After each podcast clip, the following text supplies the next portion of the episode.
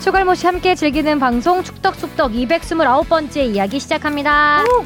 안녕하십니까 주영민입니다. 안녕하세요 주시은입니다. 안녕하세요 박진영입니다. 하성 하성룡입니다. 어. 하성 하성룡입니다. 네, 시작부터 네. 호가 하성이고요. 예. 갑자기. 어, 오늘 또 4주 연속인가요 저희가? 네. 목요일에 하게 된 목요일에 게. 이번에는 그 우리 뽕 PD가 휴가를 다녀오는 바람에 네. 휴가, 뭐 휴가를 가야죠 당연히 네. 휴가를 아주 네. 열심히 일한 당신 떠나라. 떠나라. 그래서 바로 돌아왔습니다. 일본 후쿠오카를 예, 네. 갔다 예 네. 후쿠오카 다녀오셨다고요. 야옹이랑 야외라 그러면 이제 그 청취자분들이 누굴까 좀 궁금해할 것 같은데 아무튼 뭐 성인 돼서 첫 해외 여행이었고요. 아 친구- 진짜로? 예 이게 예전에 이게 축덕에서 다, 다뤘는데 그 베트남에 해외 봉사활동 한번 간 거 말고는 음. 해외 여행은 성인 돼서 처음. 와. 그, 그래서 야옹이가 누구냐고요. 아 그래서 이제 그거를 아, 부연 설명을 드려야 될 것 같은데 저 그 음원 있잖아요 밴드 같이 했던 친구 그 기타 아, 연주하는 친구인데 그 친구 같이 가자 그래갖고 근데 성격이 되게 좀 뭐라 해야 되지 샤이. 샤이예요 어 좀 남자 애들 치고는 조금 이렇게 섬세한 부분이 있고 감성적인 부분이 있고 음. 우리 근데- 고양이를 엄청 좋아 야옹이한테 네 얘기 해준다고 뭐 약속하고 왔어요? 그, 근데 아까 아까 그러니까 뭐라고 했는지 삼박살 아세요? 붙어 있으니까 예술적 감각이 다 음악에 몰린 건가? 사진을 들으면 너무 찍는다고. 아 이거 이거는 진짜 들으면 걔 좀 그래요 음. 이거는 뭐 안 듣겠지 설마 뽕 PD가 이렇게 얘기했잖아요. 근데 어? 그 예. 나 MSG 하나도 안 쳤어. 그럴 수도 있지 않을까. 아니 그러니까 왜 그러냐면은 이제 서로 사진을 찍어주는데 정말 사진은 못 찍더라고요. 중요한 건 남자분이라는 거. 네 아, 예, 남자랑 예, 예. 야옹이랑 근데 지금 다 여성분으로 오해하고 있을 수도 있을 것 아, 같아서. 설마요. 어땠어요 후쿠오카? 어 덥지 일단 더, 않아요? 아 더웠더라고요. 음. 어, 여기 서울 올라올 때 바로 돌아올 때 진짜 시원하다고 느낄 정도로. 후쿠오카는 거기는- 좀 추울 때 가는 예. 경우가 많은데. 근데 이제 뭐 골프 치러 걔 가거나. 여유 될 때 저 여유 될 때 뭐 맞추다 보니까 뭐 이맘때쯤 갔는데 뭐 뭐라 해야 되지? 아, 저도 항상 이제 더우면 땀 많이 흘려갖고 걸어 다닐 때 이게 인상 찌푸리면서 가는데 이게 자연스럽게 입가에 미소가 다 아 야옹이랑 같이 다니. 아니 아니 그것 때문은 아니고 예, 탈 네. 회사해서 그런 거 아닐까. 음, 예, 여행 가면 잠깐이라도. 좋죠 뭐. 예, 확실히 근데 그 음. 누구랑 속살이 좀 가느냐가 이제- 중요하니까. 네. 아, 중요하긴 하죠. 예, 예. 근데 후쿠시마 방류에 맞춰서 오염수 예. 방류에 맞춰서 후쿠오카를 간 이후에 네. 그래서, 예, 회도 먹고 초밥도 먹고 아. 예, 생선류 맛있게 먹었습니다. 그렇구나. 네. 아무튼 뭐 옷가내지 많이 들었겠네요. 옷간에 예, 맛있었죠. 예. 야옹이랑 뭐, 프레젠토 우정 영원하길 바랄게요. 별 재미 없었나 봐요. 재밌는 얘기가 별로 왜 안 안 나와. 나와? 에피소드가 안 아니, 나오네. 저 재밌어. 갔을 때는 비방용. 에피소드가 음. 넘쳐 흘렀는데. 알았습니다. 네.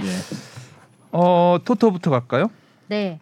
웬일로 우리 봉 PD가 다섯 경기나 맞췄어요. 아 무승부 두 경기를 다 마쳤어요. 와. 무승부의 사나이, 어, 무승부의 승부사.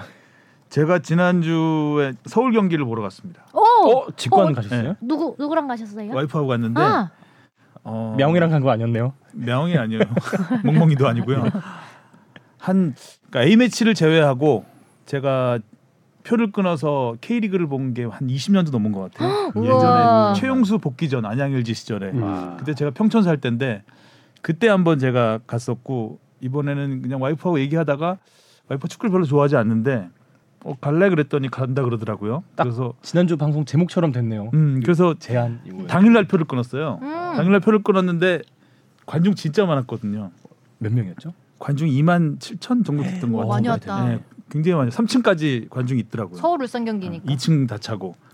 근데 저는 이제 맨 앞자리. 오. 그러니까 울산 벤치 바로 뒷자리. 송명보 음. 감독 바로 뒤에서. 그럼 시야가 이게 근데 시야가 그러니까 안 가, 아, 오히려 가려지지 않나? 반대쪽이 안 보이죠. 그니까요. 네. 음. 반대쪽에 가면은 그 터널 때문에 아. 반대쪽에서 안 보이죠. 일어나는 일은 보이지가 않습니다. 그래서 당일 예약이 가능하구나. 아 그렇죠. 네. 그 자리는 네, 그 자리가 꽤 좋은 자리는 아니더라고요. 음. 근데 갈 때 이제 치킨 한 마리 사가지고 이제 술업 맥주하고 경기 한 시간 전에 가서 경기 시작 전에 치킨 한 마리 다 먹고 그리고 그, 그 자리에 서한 마리 더 추가했다는. 네, 아 추가는 안 하고 다 먹고 이제 맥주만 홀짝홀짝거리다가 왔죠. 아, 재미 정말 어, 재밌더라고요. 근데 경, 경, 그렇죠. 경기도 뭐 드라마였잖아요. 그쵸. 골 수도 많이 골빵. 터졌고. 근데 그 자리에서는 윌리안의 골이 안 보이는 장 자리. 빌리안이 갑자기 그 터널 앞으로 나오더니 골을 넣더라고요. 그래서 전광판에 슬로우 못 뜨잖아요. 와, 놀, 정말 놀라운 윌리안을 네. 찾아서. 개인기였더라고요. 아 윌리안의 골을 중계로 보셨구나 현장에서. 그렇죠. 아니, 골 들어가는 건 봤는데 그리고 이제 어떻게 그 했는지. 과정은 그 전광판으로 봤고 이제 첫 골이 일류첸코가 넣었잖아요. 일류첸코 골은 잘 봤고 그 자리죠. 예, 네, 그 다음부터 보이는 이제 자리죠. 울산이 공- 계속 공격을 했잖아요. 우리 쪽으로 안 와요. 안봐안 네. 보여. 안 보여 저쪽은 계속 그래가지고 그래서 제가 와이프한테 그랬죠 전반 끝나고 후반전은 아마 우리 쪽에서 다 모든 게 일어날 거야 아. 이제 울산 이쪽으로 공격을 하니까 음. 그렇죠. 그래서 울산이 아마 분명히 뒤집을 거야라고 얘기했더니 뒤집었잖아요 네 골 중에 세 골이 그 자리에서 터졌네요. 그렇죠 후반에 어. 울산이 상대로 그래도 오니까. 괜찮은 자리였네요. 그래서 그렇죠. 저골 많이 봤죠 주민규 골은 다 봤죠 음. 그 다음에 갑자기 루빅손을 빼고 바코를 빼고 막 이러더라고요 그래서 음. 아하 음. 지키려는구나 음. 그래서 와이프한테 이거 동점될 수 있겠는데 그랬는데 연장 저기 추가 시간에 야. 딱 동점되더라고요. 그래서 어 와이프가 저를 다른 눈으로 보더라고. 요 축구 좀 볼 줄 아네. 근데 그 경기 토토는 틀리시고 틀리고. 그 경기 아, 후보는 어디에 거셨죠? 울산. 울산에 아, 거셨네요. 음. 울산이 거의 다 이긴 경기였는데요. 그렇죠. 1분만 버텼어도 그거는 뭐 서울이 승리 같은 무승부였죠. 그렇죠. 음. 울산이 좀 마지막에 홍명보 감독의 그 일거수일투족은 다 봤잖아요. 막 소리 지르고 막 정말 음. 정열적으로 음. 첫 골 먹은 다음에는 막 난리가 났어요. 앉아 있질 않아요 벤치에 음. 계속 나와서 막 선수들한테 지, 지시하고 막 하다가 역전된 다음에도 계속 막 몰아붙이더라고요 음. 선수들을. 그러니까 그때 루빅손한테 막 뭐라 그랬어요. 그때 루빅손이 왜 그러냐고 하면서 막 음. 왜, 왜 나한테 그러냐 막 하면 약간 좀, 어, 그런- 약간 신경. 예, 그 신경전 있네. 비슷한 게 있었어요. 그 다음에 어. 루빅손을 빼더라고요. 아. 그러면서 동점이 되더라고요. 아, 이거를. 그 다음에 어떻게 하려나. 홍명보 감독 벤치에만 앉아 있더라고요. 아. 그런 또 비하인드가 아. 오늘 서울 울산전 리뷰 이걸로 끝?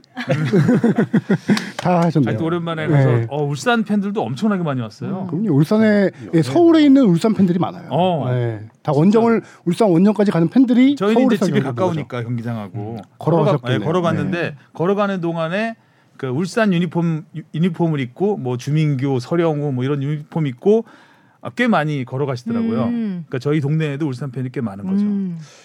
그리고 저는 또 하나 신기했던 게 저는 이제 취- 보통 취재로 갈 때는 관중석으로 안 들어가기 때문에 이제 1층으로 해서 네. 예, 저 중앙 그쵸, 본부, 이렇게 본부석으로 들어가죠. 들어가잖아요. 네. 그래서 그 큰 계단 있잖아요. 거기 네. 가운데 계단 있고 큰 공터 있는데 거죠. 네. 그쪽은 거의 안 가거든. 안 가- 안 가봤겠네요. 죠 네, 근데 거, 거리가 이제 있고. 걸어가다 보니까 이제 그쪽으로 물론 이제 관중석으로 글로 들어갔는데 와 거기가 이제 장난 아니에요. 축구를 안 보더라도 네. 경기장에 굳이 안 가더라도 거기서만 놀아도 재밌겠다라는 생각이 들 정도로 맞아요.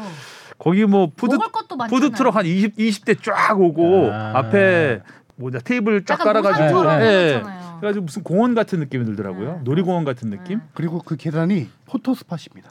아, 뭐 멋있죠. 다 경기장이 잘 찍히겠어요. 아래에서 찍으면 서울 월드 경기장이라는 글자까지 딱 보여서 전체가 다 나올 수 음. 있는 포토 스팟이어서 거기 진짜 사람 많아. 예. 어 그리고 맥주 사는데 줄이 왜 이렇게 길어요? 거기 다 이제 맥주 마셔야 돼. 어, 전반 끝나고 사러 갔는데 후반 한 5분쯤 들어왔어요. 그 어. 줄 섰다가 축구 보러 가신 분은 약주 하러 가신 거 아닐까? 애기도 맥주가 있어야 네, 그렇죠. 축구가 아, 재밌잖아요. 흥이 음. 나죠. 맞아요. 그렇죠. 네. 하여간 너무 재밌었습니다. 오랜만에 네, 아주 재밌는 즐거운 경기였어요. 경험이었고요. 자 앞부분에 서론이 많이 길었습니다. 네. 댓글부터 가겠습니다. 혼자 직관 직관러님이요. 나의 수원, 나의 수원, 나의 수원 하셨습니다. 아가 빠졌네요 앞에. 아, 아. 아 점점까지 붙어야 되죠. 아. 이게 응원과 가사입니다. 가사. 그렇죠. 아. 나의 수원. 수원. 네. 오 나의 수원 이건데 참 광주한테. 광주한테 너무 크게 줘. 처참하게 네. 패했죠. 광주가 너무 잘했어요. 음. 음, 수원이 요새 참 분위기 좋았는데 수원 FC도 그렇고 수원 삼성도 그렇고 좀 그렇네요. 네. 음. 다음 경 아니, 다음 댓글. 네가 가라 내가 갈까 님이요. 대전은 진짜 골 넣고 폭죽이 오분 안이 가장 위험한 듯. 그래도 잘하는 대전 관중들도 많이 오고 긍정적인 K1인 듯. 전주시야 농구도 그러더니 축구도 영향을 주면 잔디가 다 죽은 곳을 원정팀 제공이라고 하면 이게 무슨 말이죠? 참 뭐, 뭔 말인지 모르겠어요. 저기 KCC 전주에서 부산으로 이전한 네, 이전- 이전하잖아요. 그건 알아요. 예. 잔디가 근데 다 잔디는 죽은 곳을 뭐예요? 원정팀 제공이라고 한다는 게 무슨 말인지. 그 음, 뭐 경기장의 단디가 다 죽은 곳이 원정팀이 경기 왔기 때문에라고 말하신 걸까요? 그랬나요? 그렇게 말을 음. 했었나 봐요. 아무튼 KC 프로농구 KCC가 부산으로 가죠. 갔죠. 네. 야. 전주에서 진짜 그 축구와 함께 2대 스포츠잖아요. 그렇죠. 굉장히 관중이 그 농구 프로농구 팀 중에서 제일 많은 그렇죠. 에휴. 곳인데 어, 왜 그랬을까요? 너무 큰 걸 잃어버린 것 같아요. 뭐 그럴 수밖에. 음. 여러, 여러 가지 비하인드 얘기를 조금 해드릴까요? 예. 이게 경기장이 50년 된 경기장이에요. 그래서 안전 진단에서 시등급을 받을, 받을 정도로 경기장 위험하구나. 안전 문제가 있어서 성이잖아 전주성 그렇죠. 음. 오래됐죠 캐슬 새 경기장을 지어주기로 전주시에서 약속을 여러 차례 했는데 그게 안 지워줘요. 지지부진한 거예요. 그게 새로운 어, 그 시공식 시공식이라고 하나요? 흙, 흙 네, 푸는 거? 네, 네. 네. 그것까지 다 해놓고 2026년까지 완공을 한다고 했는데 아직 공사 시작도 못한 상황. 음. 그렇게 해서 음. 말이 여러 차례 바뀌다 보니까 전주시가 이제 약간 신뢰 관계가 깨졌다. 전주시와 어. KCC가 그 와중에 화가 나는 거는 두 가지가 하나 더 있었는데 그렇게 새 농구장 건설은 약간 지지부진한데 야구... 야구- 축구장 건설 야구장 야구, 야구장 예 야구장 무슨 이군 훈련장인가 그러니까 축구장 건설은 지지부진한데 아니 농구장 농구장. 농구장, 농구장 건설 예, 이 KCC 아, KCC 아 농구 얘기하는 아니, 축구장 아, 아 그럼 전주성이 아니었네요 네. 예, KCC 아, KCC. 축구장이 50년 됐다고 아, 농구장 건설은 지지부진한데 그렇게 야구장 건설을 되게 긴박하게 막 추진 확 어, 탄탄대로 추진하고 아. 거기다가 한 가지 또 현재 농구장을 쓰고 있는 데에다가 새로운 건물을 다른 거 건물을 지어야 하니까 니네 저기 제2의 홈이 군산이에요. 군산 군산 나 가서 군산 가서 하라고? 경기해라. 완공할 어, 유배를 때까지. 갑자기 심했네 네. 아. 근데 그래서 야구장 건설은 어디 팀 야구장이에요? 이군. 이군 팀 어디? 기아 2군인가요? 그건 모르겠습니다. 음, 네. 전주에는 야구팀이 없으니까 일단 야구팀 없죠. 그렇죠, 뭐. 네. 음. 저기 그렇게 해서 나가라고 했는데 전주 팬들이 워낙 이제 게시판에 글에 막 이제 전주시를 비난하고 하니까 아니야 니네 없던 일로 하고 니네 다시 들어와서 홈 경기장 계속 써라고 했는데 이미 마음이 떠난 뒤였죠. 음. KCC는. 좀 한심하네요. 그러네요. 음. 그리고 부산이 계속 농구단 유치를 KT가 계속했죠. 떠난 이후로 어, 유치를 계속했죠. 여러 군데 하려고 했었거든요. 음. 그 상황에서 부산이 또 적, 적적으로 나왔고요. 부산이 KT 있었고 KT가 2년 전까지 있었죠. 그 전에는 없었나요? 부산에 기아 농구팀? 엔터프라이즈 기아 시절 엔터프라이즈가 예전에 있었죠. 있었죠. 음. 음. 근데 부산에선 농구 열기가 그렇게 많지 않았던 것 같아요. 예. 전에 기아 시절에는 좋았죠. 그때 허재 감독 뛰고 음. 했을 때 뭐 음. 김유태, 초창기에. 허재, 예. 기아 엔터프라이즈 시절 맞죠? 보면 그때가? 음. 맞죠. 농구는 뭐 좀 이, 이전이 좀 잦네요. 뭐 오리온도 그랬고 이번에 저 대원 뭐 약- 약간 더 결은 다르긴 하지만 뭐 농구 팬들이 좀 기분 나빠할 수 있는 말일 수 있겠지만 농구 같은 경우는 지역 연고가 그게 밀착이 있는 팀도 있지만 좀 약한 게 사실이긴 해요. 사실 KC 같은 경우는 굉장히 밀착. 한 그렇죠. 건데. 뭔가 전조 신기한데. 캐시시 이거 자체가 그냥 하나의 하나인 단어처럼 것 같은- 느껴질 그래요. 정도로 그렇죠. 그래서 전주 팬들이 많이 화가 난 상태이기도 하고 또 오히려 전주 KCC 팬들은 팀을 이해해요. 조금 아. 전주시의 이런 행정에 대해서 좀 비난을 많이 하고 음. 있고. 떠날 수밖에 없다 약간 이런. 음. 그러면서 떠난 게 아쉬우니까. 근데 이제 농구 같은 경우는 훈련 그러니까 우리는 클럽하우스라고 하잖아요. 축구는 클럽하우스는 보통 그 팀에 같이 지역에 있는데 농구는 클럽하우스들이 대부분 수도권에 있다가 경기 홈 경기만 하러 갑니다. 아 그렇군요. 네. 헉, 그럼 더 멀리 가셔야겠네요. 음. 그렇다고 합니다. 네. 토끼 52님이요. 아니 3주 연속 늦방이라니? 4년 전이나 지금이나 젊은 주바페랑 주하나에게 사회생활하는 뽕피디님 2055년도에 생사 확인해달라는 주영민 기자님 그때까지 축덕수덕도 함께 뽕피디님 브루노 페르난데스 줄여서 부페라고 했다가 추갈못에 별다줄에 집중포화 이게 팀이야 라고 외치시지 그냥 쭈글 들이받자 수원 인천 경기 보는데 전반 27분에 나온 잔디 상태가 완전 정확히 말하면 수원 FC죠. 네, 수원 FC. 수원 FC. 이 그거 그 경기 싱크홀 싱크홀. 생긴. 예. 음. 갑자기 뻥 뚫려갖고 음. 좀 짤만 근데 봤는데 진짜 위험해. 네. 아니 음. 그 고상 얘기를 해, 김현 선수가 걸어가다가 갑자기 발목 통증으로 호소합니다. 음. 그게 자- 느리나무로 자세히 봤더니 맞아요. 걸어갈 때 갑자기 발이 빠지면서 꺾인 거예요. 아. 어머. 함정을 파놨네 누가 아, 어. 공연- 공연은 서울에서 했는데 왜 거기에 거기가 뚫려? 그 살이 보니까 약간 움푹 패여 있는데 인천의 음포크 선수가 와가지고 있는데 음폭 음폭구? 음, 음포크 아 웃으면 안그 되는데 옛날 토트넘, 예, 예. 토트넘에서 활약했던 음포크 음포크 선수가 음포크 네, 와가지고 파이널에 음포크 선수가 그렇죠. 와서 그 잔디를 이렇게 들쳐내는데 이게 심각한 거야 생각보다. 손이 손목 이상으로 들어가고 아. 거기서 잔디 떼장을 떼장이라고 하죠. 그거를 어. 잔디 떼장을 이렇게 꺼내는데 이만한 떼장이 나오는 거예요. 그 뭐 흙에 떠내려갔다고. 그 그러더라고요. 안에 무슨 그게- 5만 원권 타임 다발이라도 캡슐이라도 그러니까 알고 보니 음. 스프링클러가 나오려면 그 배수관이 있잖아요. 아. 배수관에 구멍이 뚫려서 물이 계속 누수가 되고 아. 있더라고요. 네, 그래서 거기 뭐 흙이 떠내려갔다고. 누수가 돼서 그러더라고요. 흙 지반이 약해져서 이게 지- 그 물이 나오니까 이게 확 잔디가 가라앉은 거죠 거기가. 음. 그래서 그거를 한 경기가 중단이 10분 동안 중단되고요. 거기 흙 흙을 흙을 흙을 카트로 이동해가지고 흙을 넣었는데 준비해놓은 흙이 모자른 거예요. 그래서 그 뭐- 거기가 종합운동장이잖아요. 수원 종합운동장. 음. 멀리뛰기 경기장에 흙, 흙이 많습니다. 음. 거기까지 그거를 또 가져와서. 퍼와가지고 그거를 떼우고 잔디 평탄을 작업하고 한 10분 동안 그 경기, 경기가 그래서 들어갑니다. 그렇게 근데 오래 무서워서 걸렸구나. 못 뛰었을 것 같아. 그쪽으로 네. 안 가고 싶었을 것 같아요. 그렇죠. 음. 음포크 선수는 그래서 아니, 그걸 됐나요? 전복구 선수가 큰일 했네. 그 음. 원정팀 그거를. 원정팀 선수가 와가지고 잔디를 파고 있는 그림이 좀 웃기더라고요. 음. 어, 근데 네. 그 선수는 괜찮나요? 발목은? 아 김현 선수 그 이후 경기 뛰었는데 김현 선수가 원래 발 부상이 좀 있는 상태에서 거기서 약간 삐끗하면서 조금 안 좋기는 했죠. 네. 음. 저 큰일 날 뻔했어요. 그렇군요. 예, 네. 다희 아몬드님이요. 안녕하세요. 축구하는 동떨어진 댓글이지만 주영민 기자님이 언급하신 낙뢰 찾아 떠나는 소설 너무 궁금해서 찾아봤습니다.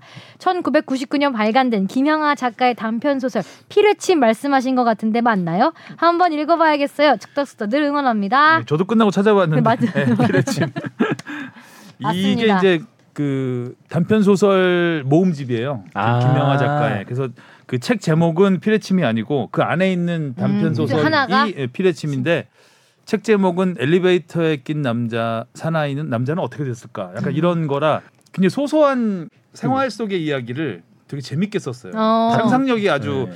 뿜, 뿜어나는 그 단편 소설들로 돼 있어서 읽어볼 만합니다. 재미, 네. 재밌게 읽었던 것 같은데 오래 기억에 남진 않네요. 내용들이 잘. 아마 이거 최다희 인턴 PD가 적어준 것 같은데. 아, 그 아 다- 다희 다희 아몬드. 아몬드. 그러니까. 근데 이렇게 뭐 이렇게 남처럼 써요. 그러게요. 섭섭하게. 예. 다희야 뭐 이렇게 남처럼 시작도 약간 좀 소심해요. 축구하는 동떨어진 동떨어진 댓글이지만 어, 점점점점. 이렇게까지 네. 할 필요 없었는데 다이야 뭐 어쨌든 하얼빈의 장채님이요 어제 아시안 게임 대체 명단 발표 덕분에 축협은 알고도 얘기 못한 부분을 업무의 아쉬움이라 해야 할지 A 매치 명단 발표를 아예 안 하려고 하는 것도 업무의 아쉬움이라 해야 할지 아님 클린스만과 회장의 협의인 건지 팬들은 기존 변화되는 사항들에 대해 정확하게 알고 싶은 건데 축구도 소통의 부재인 듯. 음. 뭐 클린스만 감독의 명단 발표는 뒤에서 어차피 얘기할 거니까 네. 그때 음. 조금 얘기하면 될 것 같습니다. 자 오늘은 오랜만에 K리그부터 네. 가보죠. 갈까요? 예.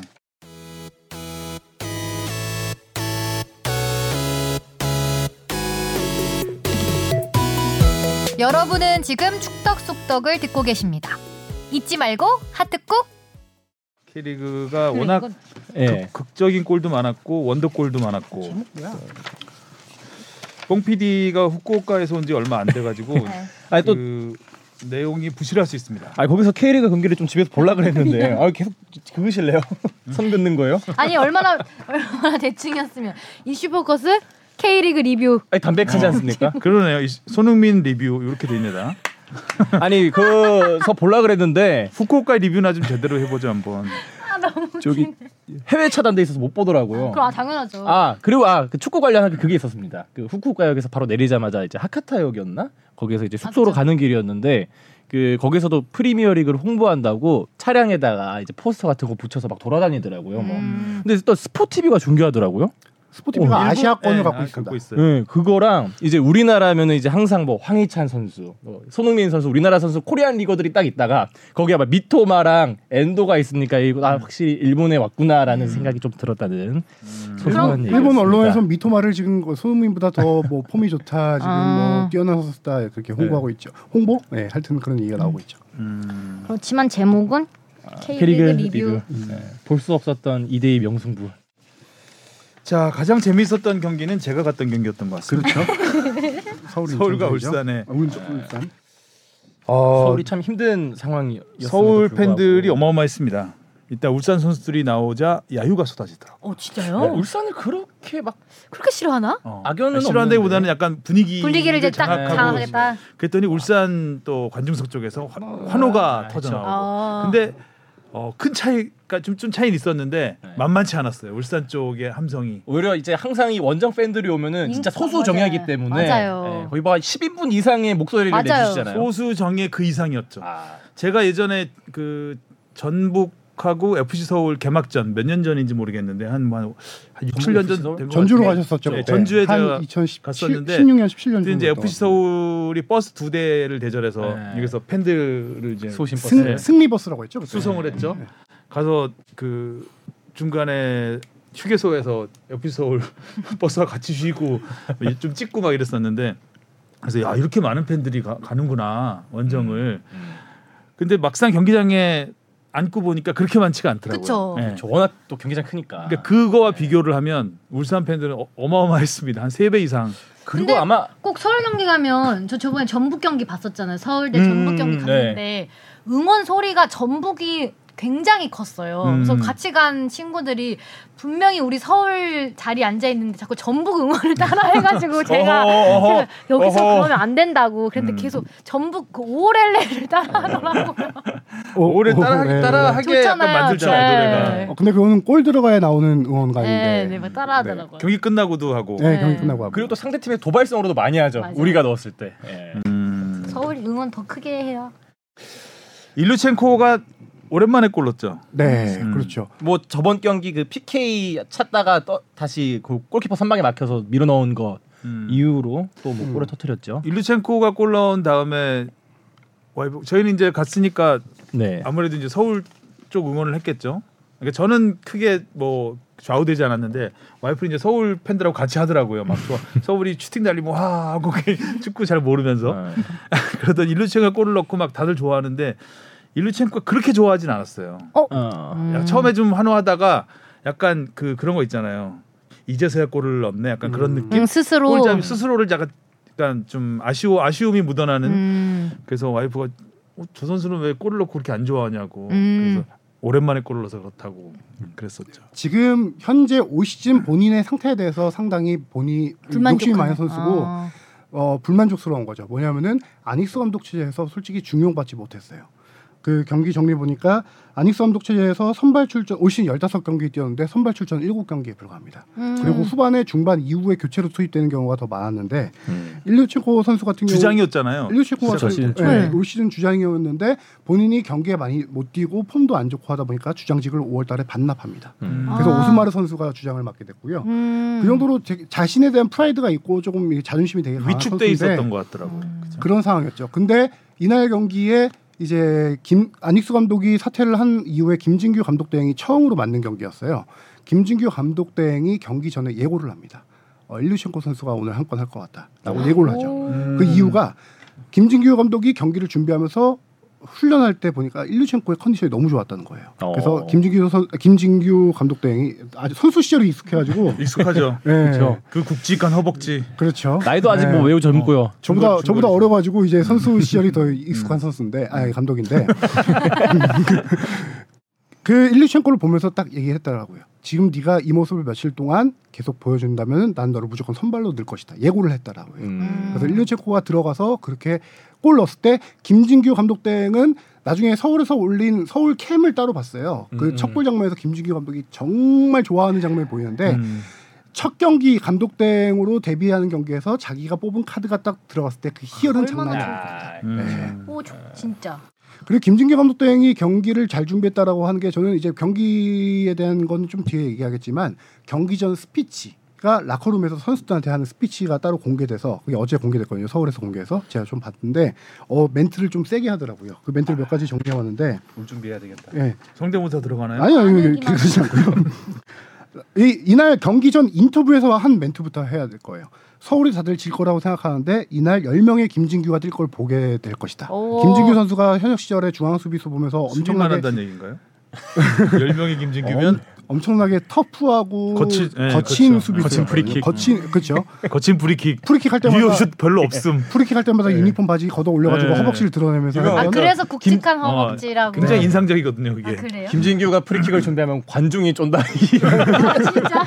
워낙 뜨는 공이 예. 많았어요. 멀리 아, 갔는데. 옛날에. 네. 예. 뭐 그런. 예, 그래서 우스갯소리가. 선수들이 얌전하게 뛰는 게 자기는 불만이었다. 코치 시절 보면서 그렇게 느꼈겠죠. 그래서 10명의 김진규가 뛰게 될 것이라는 거는 이날 선수들이 엄청난 투지를 보이게 될 것이라는 걸 예, 상을 했던, 했던 거고 라커룸 스피치에서 뭐라고 하냐면은 내가 주문한 대로 뛰지 않는다고 한다면은 나는 10분 만에라도 너희들을 뺄 것이다. 빼겠다. 음.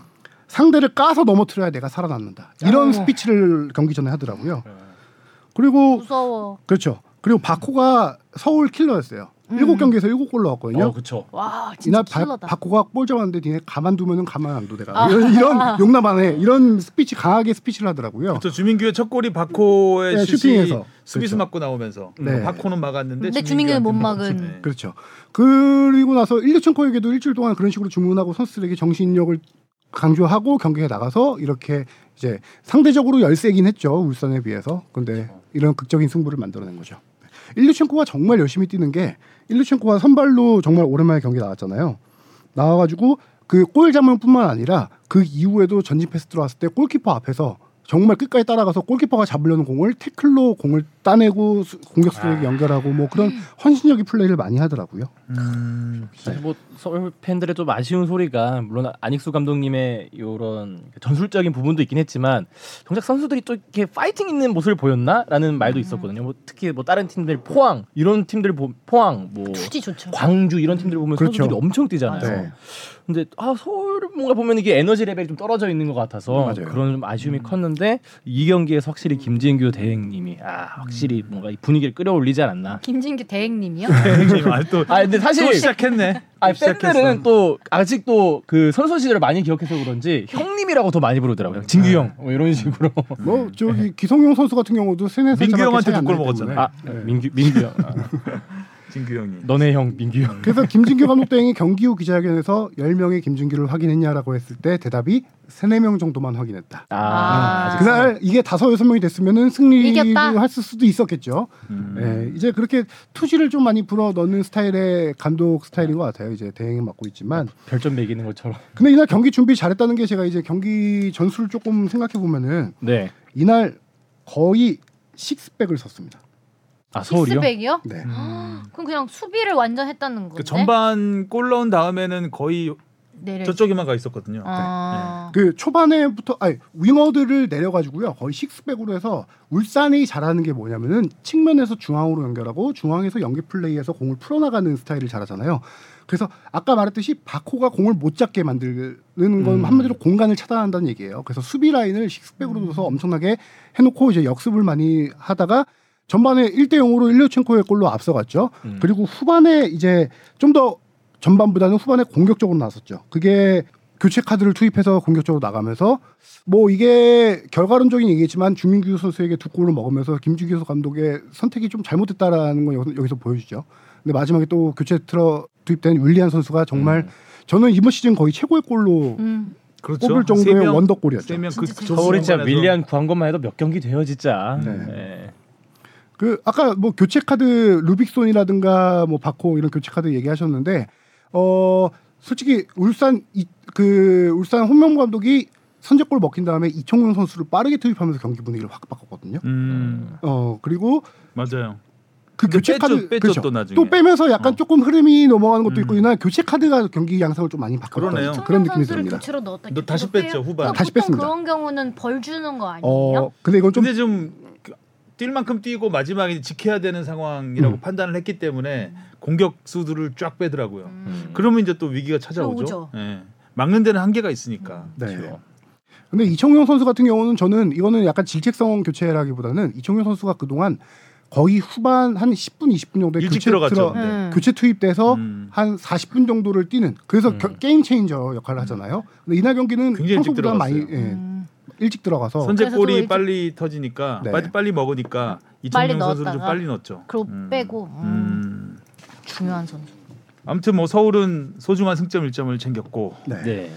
그 다음 경기는 저는 광주 경기가 굉장히 재밌었거든요. 아. 광주가 진짜 네 무서운 골입니다. 기세로 네 골이 다 아주 원더골이었어요. 광주가 3등으로 올라갔어요. 3등. 야, 진짜 그 스쿼드로 아, 광주가 이날 경기 전까지는 그 스쿼드가 좋지는 않았어요. 왜냐면은 중앙 수비수 티모와 아론 중앙 수비 네. 두 명이 부상으로 못 나오는 경기예요. 음. 그러다 보니까 이번에 국가대표로 발탁된 이순민 선수가 중앙 미드필더인데 이 선수를 아, 위로. 센터백으로 내려서 경기를 아. 진행합니다. 음. 그런데 아래로 갔네요. 그렇죠 아래로 갔는데 무실점하고 잘하네. 위에서 네골 넣어주고 이날 경기 정말 재밌게 잘했죠. 음, 골들이 뭐 패스가 네. 광주는 아, 워낙 또그 티키타카 타카가 그러니까. 좋으니까. 아, 광주 골들은 그냥 나오는 골들이 없는 것 같아요. 다 다, 이유가 다 연계가 되고 그렇죠. 이유가 있는 골들이었어요. 네. 음. 혼자서 만든다기보다 특히 아산이 선수 두 번째 골 저는 주목하고 싶은데 왼쪽 측면에서 크로스를 올렸거든요. 근데 페널티 박스 안에서 공격수들 두 명이 그거를 원터치로 내주고 내주고 뒤로 내줘가지고 아산이가 그걸 원터치로 또 음. 왼발로 마무리하는 그 연계 과정이 그것도 연습 야 이건 좀 연습에서 나온 거죠 음. 이거는. 음. 잘한다. 수원 삼성은 계속 상승세는 타고 있는 것 같은데 네. 이렇게 어이없이 좀 지는 경기들이 있습니다. 네. 상승세를 탄다고 하기에는 강원이랑 1점밖에 차이가 안 그- 나요. 공격이 그러니까요. 공격이. 왠지 근데 수원 삼성이 울산을 잡았던가요? 얼마 전에? 네. 예, 그런 약간 음. 강렬한 네, 인상이 그렇죠. 있어서 어, 그런 경기들 보면 굉장히 짜임새 있게 경기를 잘한다. 에, 예, 뮬리치 살아났다. 음. 이날 어, 수원이 수- 어, 카즈키라는 일본 선수를 영입하면서 결- 전력이 음, 확실하게 맞아요, 올라오고 맞아요. 고순범 역할 살아나고 하는데 이날의 저는 핵심은 중원 싸움에서 이 두 명 카즈키 고중 고승범 선수보다 광주의 정우현 선수를 뭐 주목할 필요가 있어요. 아, 정우현 선수. 정우현. 또 아, 이날 중원 싸움에서 확실하게 광주가 우세를 했는데 이 선수가 황선홍호에 포함된 선수입니다. 그쵸, 거기서 아. 아, 어. 핵심 네. 미드필더 정호연 네. 우리가 황선홍호의 약점은 중원이라고 좀 얘기도 많이 했었어요. 최전방뿐만 아니라. 음. 근데 이 정우현 선수가 무명의 선수예요. 그렇죠. 근데 정말 감독들은 좋아하는 선수예요. 음. 어, 아. 이날 이 선수가 이날 경기 스탯을 보면요 놀라울 정도예요. 중앙 미드필더로 패스 성공률이 96%. 아, 중앙 미드필더 좋다. 패스 성공률이 조뭐 80 몇 퍼센트만 넘어도 좋다고 하거든요. 그리고 공격 지역 패스 성공률이 100%. 와. 그러다 전진 패스 화- 성공률 100%. 우와 음. 100이 나오네. 이날 중원에서 이게 이거 경기를 이 선수가 풀어준 역할이 상당히 중요했다라고 봐요. 음. 이렇게 저는 광주 축구 전- 제가 제일 좋아하는 축구는 여러 차례 말했지만 포항 포항. 축구이긴 한데 광주 축구가 올 시즌 정말 재밌는 진도를 게 나가려고 하면 계속 얘기를 하고. 저는 좀 아, 이정효 감독은 K리그가 주목해야 할 앞으로의 맞아요. 감독인 것 같아요. 음. 어. 어, 이정효 감독. 네, 이정효 감독 얘기를 좀 해보고만 넘어갈게요. 네. 감독 2년 차예요. 아 2년밖에 안 됐나요? 그럼요. 지난 아, 시즌 참. 광주 2부 아 2부에서 부임해가지고 올리고 우승 전력이 아니었는데 압도적인 우승을 차지해서 센세이션을 일으키고 강주의 공격. 그렇죠. 박진섭 감독 후임인가요? 광주에서요? 광주에서요? 어, 그건 조금 따져봐야겠는데요. 음, 그거 안 따지고 왔나 보죠. 네, 따져보진 않았네요. 네. 아, 맞는 맞는 거 같아요. 왠지 예. 그럴 것 같기도 하고 2년이라 그러길래 네. 2년밖에 안 됐나? 그렇죠. 지난 시즌에 남길 감독의 코치로 계속 오랫동안 사단학대. 성남 뭐 성남부터 제주 오랫동안 이렇게 같이 남길 감독 모시다가 독립해서 지금 2년 차인데 이 감독은 이정효 감독은 스타일이 완벽한 공격 축구입니다. 음. 미디어 데이 때라든가 이럴 때 한 한 말이 있어요. 우리 팀이 전북과 울산을 상대로 수비적으로 나오면 이길 수 있을 것 같아요. 이런 얘기를 해요. 음. 음. 우리는 지더라도 공격 축구로 나간다. 뭔가 생각 자체가 젊다 이게 약간 음, 예, 그렇죠. 파이팅 있고. 네. 그리고 4대 0으로 이날 경기에서 이기고 있을 때 네 번째 골 나왔을 김진규 때 감독이 제일 젊죠. 까라니까. 그리고 이날 네 감독 골 차로 대행님. 이겼을 때 네 번째 골을 넣었을 때도 벤치에서 코칭 스태프한테 하는 이 모양 보니까 더 더 더. 네 내걸 번째 골 넣어도 넣었는데 더 넣으라는 거예요. 음. 그리고 이정효 감독의 스타일은 선수들이 백패스하는 걸 정말 싫어합니다. 어, 엄청나게 화를 냅니다. 아. 되게 직설적인 스타일이에요. 감정 그대로 드러내요. 좋아할 때는 엄청 좋아하고 흥분해서 막 화낼 때는 화나는데 경기장에서 그러는데 선수들이 백패스할 때마다 항상 화를 낸다고 해요. 음, 음. 그리고 백패스는 하면 안 되지. 네. 그리고 직설 화법도 서울 예전에 뭐 서울 팬 입장에서는 상당히 아픈 마음인데 예, 서울 이런 축구 맞습니다. 서울에서 보니까 저렇게 축구하는 팀한테 네. 졌다는 게 참 분합니다라고 얘기를 했어요. 네, 맞아요, 맞아요, 맞아요. 서울 다음 홈 경기가 광주던데. 오, 네. 좋네. 정말 여기는 골키퍼 빼고 필드 플레이어 10명이 10명이 자기 포지션이 없어요. 다 뛰어다니는. 예, 다 뛰어다니는 정말 그런 축구로 감독과 선수들이 함께 성장하는 팀이에요. 그래서 이 팀이 상당히 매력적인 게 광주가 국가대표 선수들이 없었는데 지금 이순민 선수 배출했죠. 그렇죠. 그다음에 정호영 선수 아시안 게임 가 있죠. 엄지성 허율 올림픽 대표가 있죠. 음. 정말 많은 선수들을 배출 성장하고 있는 팀입니다. 좋은 팀. 광주 전도사 같으세요. 그니까요. 아, 광주 축구가 오시는 진짜 그렇죠. 네, 매력적이에요. 어, 재밌죠, 한번 제대로 재밌죠. 한번 봐. 수원 삼성 팬이었어요. 어렸을 때. 아 맞다 맞아. 네. 말을 잃습니다. 너무 재미없어요 요새. 자, 참고로 네. 전 감독인 김호영 음. 감독님. 아, 예. 아, 그 네. 후- 잠깐 네. 중간에 네. 한 명 있었구나. 자, 수원 삼성이 이렇게 참패를 당했는데 강원은 포항이랑 무승부 음, 달아날 수 있는 절호의 기회를 또 기회였죠. 포항을 상대로 선제골을 기가 막히게 넣었잖아요. 알리 자꾸- 음. 알리바이프. 요새 계속 선제골 넣고 대부분 그래요. 그렇게 되잖아요. 최다 무승부 팀이잖아요 지금. 음. 이번에 또 무승부. 또 무승부. 예, 이걸 맞췄어 뻥피디는 또. 강원은 그쵸. 웬만하면 무승부로 걸어야 될 것 같아요. 그러게요. 음. 예. 아 근데 이건 강원이 선제골 넣은 게 아니고 포항에서 포항이- 넣은 아 거구나. 포항이었나요? 네. 아 그렇군요. 네. 포항의 홍윤상 선수가 지난 경기 4대 3 경기였죠. 3대 0 앞서다가 3대 3 음. 네. 됐다가 음. 사- 네 번째 골 결승골 넣었던 그 홍윤상 선수가 디비전 음. 데뷔골. 데뷔전 데뷔골 넣었는데 두 경기 연속골 넣었어요. 오. 음. 근데 좋네. 이 만드는 과정이 정말 왼쪽 측면에서 중앙으로 내준 볼을 제카가 원터치 힐 패스를 합니다. 그걸 홍윤상이 아 제카의 패스가 또 예술이었죠. 제카 패스가 예술이었죠. 제카가 진짜. 그거를 홍윤상 선수가 그 사각 지역에서 오른발 인사이드 감아차기로 넣었는데 어 이거는 감각이 있는 선수라는 얘기거든요. 그 정도 골을 음. 넣는다는 거는 이 홍윤상 선수를 제가 오늘, 오늘 조금 소개해주고 싶은데 지난 시- 지난주에도 약간 소개했잖아요. 포항 유소 네. 출신으로 포항에 입단하자마자 독일 볼프스부르크로 갑니다. 아. 임대를 갔는데 임대 가자마자 얼마 안 있어서 완전 인정합니다. 어. 볼프스부르크가 이 선수 능력을 인정한 건데 그리고 나서 거기서 다시 또 뉴른베르크라는 팀으로 임대를 가요. 음. 뉴른베르크 2군 팀에서 한 한 시즌에 7골에 한 9도움 정도 했던 능력이 있는 어, 선수인데 네, 이 선수는 좀 더 경기 많이 뛰고 싶다라고 해서 포항으로 다시 지난달에 온 돌아온 거예요? 거예요. 음, 나이는 어떻게 돼요? 어 2002년생인가 2003년생 정도. 어머머머. 됐거든요. 어, 오, 어리다. 진짜 어리네요. 그이 선수가 연령 그 그 나이 어린 때 선수가 유럽을 한번 찍고 왔다는 네. 거죠 그렇죠, 지금. 이 선수가 연령대부터 워낙 주목받던 그 나이 때 최고 유망주였어요. 아, 17세 홍윤상. 이하 월드컵에서 출전했던 선수고요. 그다음에 고교 무대 MVP 출신이고요. 음. 어, 이 선수가 근데 제일 좋아하는 선수가 그릴리시입니다. 어. 근데 그릴리시와 포지션도 약간 비슷하죠. 비슷한데다가 이 선수가 그릴리시처럼 머리띠를 하고 경기를 맞아요, 맞아요. 아. 어, 그래서 자기가 첫날 데뷔골 넣었을 때 인터뷰했을 때 자기를 K리그의 그릴리시라고 불러달라. 그렇게 얘기했더라고요. 아, 자기가 그릴리시 그러니까 캐릴리시란다. 그릴리시 꼽는 사람 잘 없을 것 같은데. 그러니까요. 아 이게 말실수였어요. 예. 음. 포항은 정말 되는 팀이잖아요. 이날 어, 이 제카의 아까 어시스트가 정말 대단하다라고 했는데 제카가 도움 1위였는데 도움 2위로 내려왔습니다. 1위는 누구냐면요. 백성동 포항 선수. 아. 아, 음. 백성동이 8도움, 김승대와 제카가 7도움. 와. 아. 도움 톱5 안에 3명이 있어요. 음. 잘된 팀. 서로 최저- 서로 돕고 돕. 최전방 공격수 원톱, 제카가 원톱이지만 골은 많지 않잖아요. 그 그쵸. 원톱보다 이선 자원의 골이 많은데 그거를 이제 제카가 도움 많이 하고 이선 자원도 도움 많이 하고 정말 팀 플레이를 하는 팀이죠. 근데 울산이랑 어느덧 9점 차밖에 안 나요. 음. 네, 구점 울산이 차. 약간 그렇죠. 근데 주춤하고 네. 사실 많이 쫓아온 거. 포항이 강원하고 비긴 건 좀 아프죠. 어. 네, 뭐 만약에 이겼으면, 음, 이겼으면 확 줄이는 두 점을 건데. 더 줄이는 건데. 네, 울산과 포항 9점 차. 아 아, 이거 11점이군요. 11점 이 살- 죄송해요. 아, 그러네 11점이네. 제가 너무 마음을 담았나요? 음. 어이, 네. 뽕의 어. 주 앞에 공격은 아니, 이거 거의 이거 그 리버스 공격은 역. 아, 아, 오랜만인 위아래로 것 있어갖고 같은데? 이거 빼기 딱 하면 그냥 11인데 네. 9점 차이라고 생각했지? 음, 그럴 수도 아, 있죠. 네. 네, 아, 그럴 수 그럼요. 있죠. 그럼 별것도 아닌 거 가지고. 우리 이해하는데 왜? 그러게요 제가 좀 무례했네요 물에 먹고 싶다. 이게 팀이야? 아, 예, 이거 팀이야. 어? 네. 자, 강 아니 난 예. 강원 알리바이. 알리바이프 얘기를 계속 하고 예. 싶은데 골이 멋있어갖고 아, 첫 골이더라고요, 이게. 올해 이번 시즌. 이번 시즌 첫 골입니다. 아, 한 안 14경기 정도 넣어줘요. 출전했는데 음. 알리바이프가 서울 시절에는 최용수 감독 시절에 이, 런 모습을 꽤 많이 보여줬었어요. 음, 그쵸. 과감. 강원에서 정말 부진하다가 이 한 골. 이건 진짜 빨래줄 미사일 네. 슈팅이었죠. 거의 약간 뭐 그렇죠. 무회전 같기도 예, 무회전 했고. 같은 느낌으로 제대로 얹혔죠. 파이팅.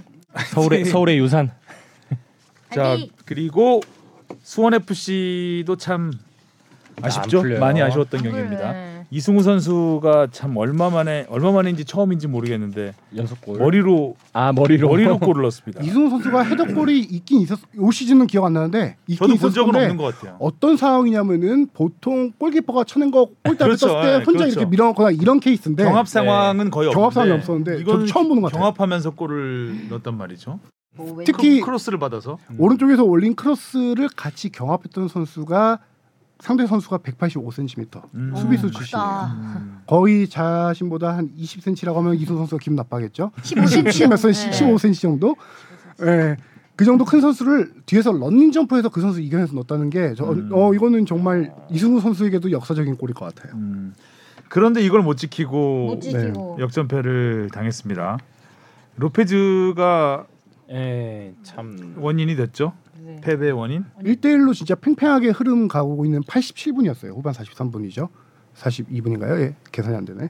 하여튼 팔로 상대를 가격했는데 그 전부터 로페즈는 약간 이- 상대 선수와 약간 경합이 있었어요. 몸싸움. 아, 네. 밀착마크 좀 세게 하더라고요 밀착마크 세게 해서 몸 기분이 안 좋은 상태에서 안 좋았구나. 약간 들어오니까 거기서 그 순간 화를 못 참고 이렇게 했는데 아이고, 화가 나또 그럼 이 로페즈 베테랑 선수가 이 경기 흐름 예. 음. 그렇게 망치는 거 안 되죠. 김도균 감독의 얼굴 딱 비춰주는데 딱 인상 찡그러지더라고요. 아이고. 투입된 지 7분 만에 그렇죠. 네. 그리고 결과적으로 이 퇴장으로 인해서 직접적인 결과인지는 모르겠지만 후반 추가 시간에 극장골을 얻어맞았죠. 그렇죠. 이게 뭐 분위기를 확 바꾸죠. 예, 찬물을 끼얹었으니까. 수원 FC가 솔직히 이날 분위기가 괜찮았어요. 왜냐하면 인천이 이 직전에 ACL 플레이오프를 120분 음, 혈투를 치고 맞아요, 왔습니다. 맞아요. 예. 음. 베트남 팀 네. 하이퐁이랑 했죠. 네. 홍콩. 그래서 이날 경기에 인천 선발이 7명을 하이퐁 경기와 비교했을 때 선발 7명을 바꿉니다. 음. 한마디로 거의 로테이션을 했다는 거예요. 음. 무고사, 제르소, 델브리지, 에르난데스 외국인 선수들 다 빼고 경기를 음. 시작했어요. 그래서 이날 경기 근데 이제 천성훈 선수가 첫 골 넣었는데 천성훈 선수가 수원 FC 새로운 킬러가 됐습니다. 아. 천성훈 선수가 올 시즌 인천에 있던 해서 데뷔전에서 두 골 넣었는데 그게 수원 FC였습니다. 음. 아. 그리고 올 시즌 다섯 골 넣었어요. 이날 이날 경기까지. 근데 수원 FC를 상대로 세 경기에서 네 골 넣었습니다. 아 진짜 킬러네. 아, 진짜 이 정도면 킬러죠. 빵야 빵야. 예.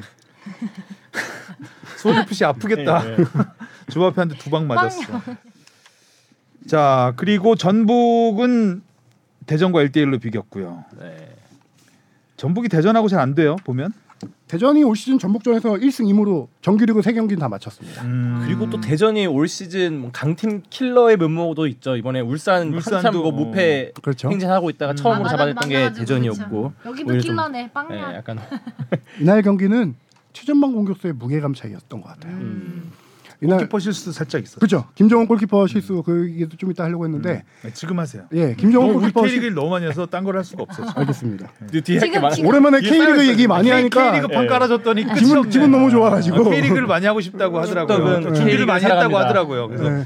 김, 전북은 김정은 골키퍼 첫 골 실점 장면이 김정은 골키퍼 완벽한 실수죠. 음. 그 자기 앞에서 바운드되는 그 측면 크로스를 제대로 쳐내지 못한 음. 거의 그냥 지나갔죠. 음. 그죠. 그리고 거기서 실점했는데 바운드가 좀 맞기 어렵다고는 해도 그 거기서 몸을 날려서 했- 쳐내든가 했어야 되는데 네. 좀 너무 어- 어설픈 자세로 그냥 너무 그렇죠. 왜 그래? 빠지고 말았어요. 제가 시즌 초반에도 얘기했었는데 전북은 올 시즌 골키퍼 리스크가 좀 있을 거라고 얘기했는데 김정은 선수가 솔직히 잘하는 선수긴 해요. 계속 골키퍼 때문에 초반에 그렇죠, 힘들었죠. 있죠. 그래서 좀 올라오나 예. 싶었더니 어, 올라오나 싶었는데 이 선수가 골키퍼는 여러 번 슈퍼 세이브로 해서 주목받는 것도 있지만 오히려 이런 실수 한 번에 그쵸. 더 맞아요. 많은 이제 기억이 남잖아요. 네. 이런 그런 골 장면이었고 송범근 선수가 빠진 이후에 전북의 이 골키퍼 리스크는 올 시즌 내내 계속되고 있는데 뭐 이거는 뭐 다음 시즌 분명히 새로운 감, 독이좀 많이 생각을 해야 될 부분인 것 아. 같고요. 음. 자 하성현 기자가 광주에 너무 많이 머무른 바람에 우리 대구가 제주를 1대 0으로 이겼습니다. 네. 결국 K리그는 대전과 전북의 최전방 공격수 그 차이는 아, 얘기 얘기 안 하고 또- 갈까요?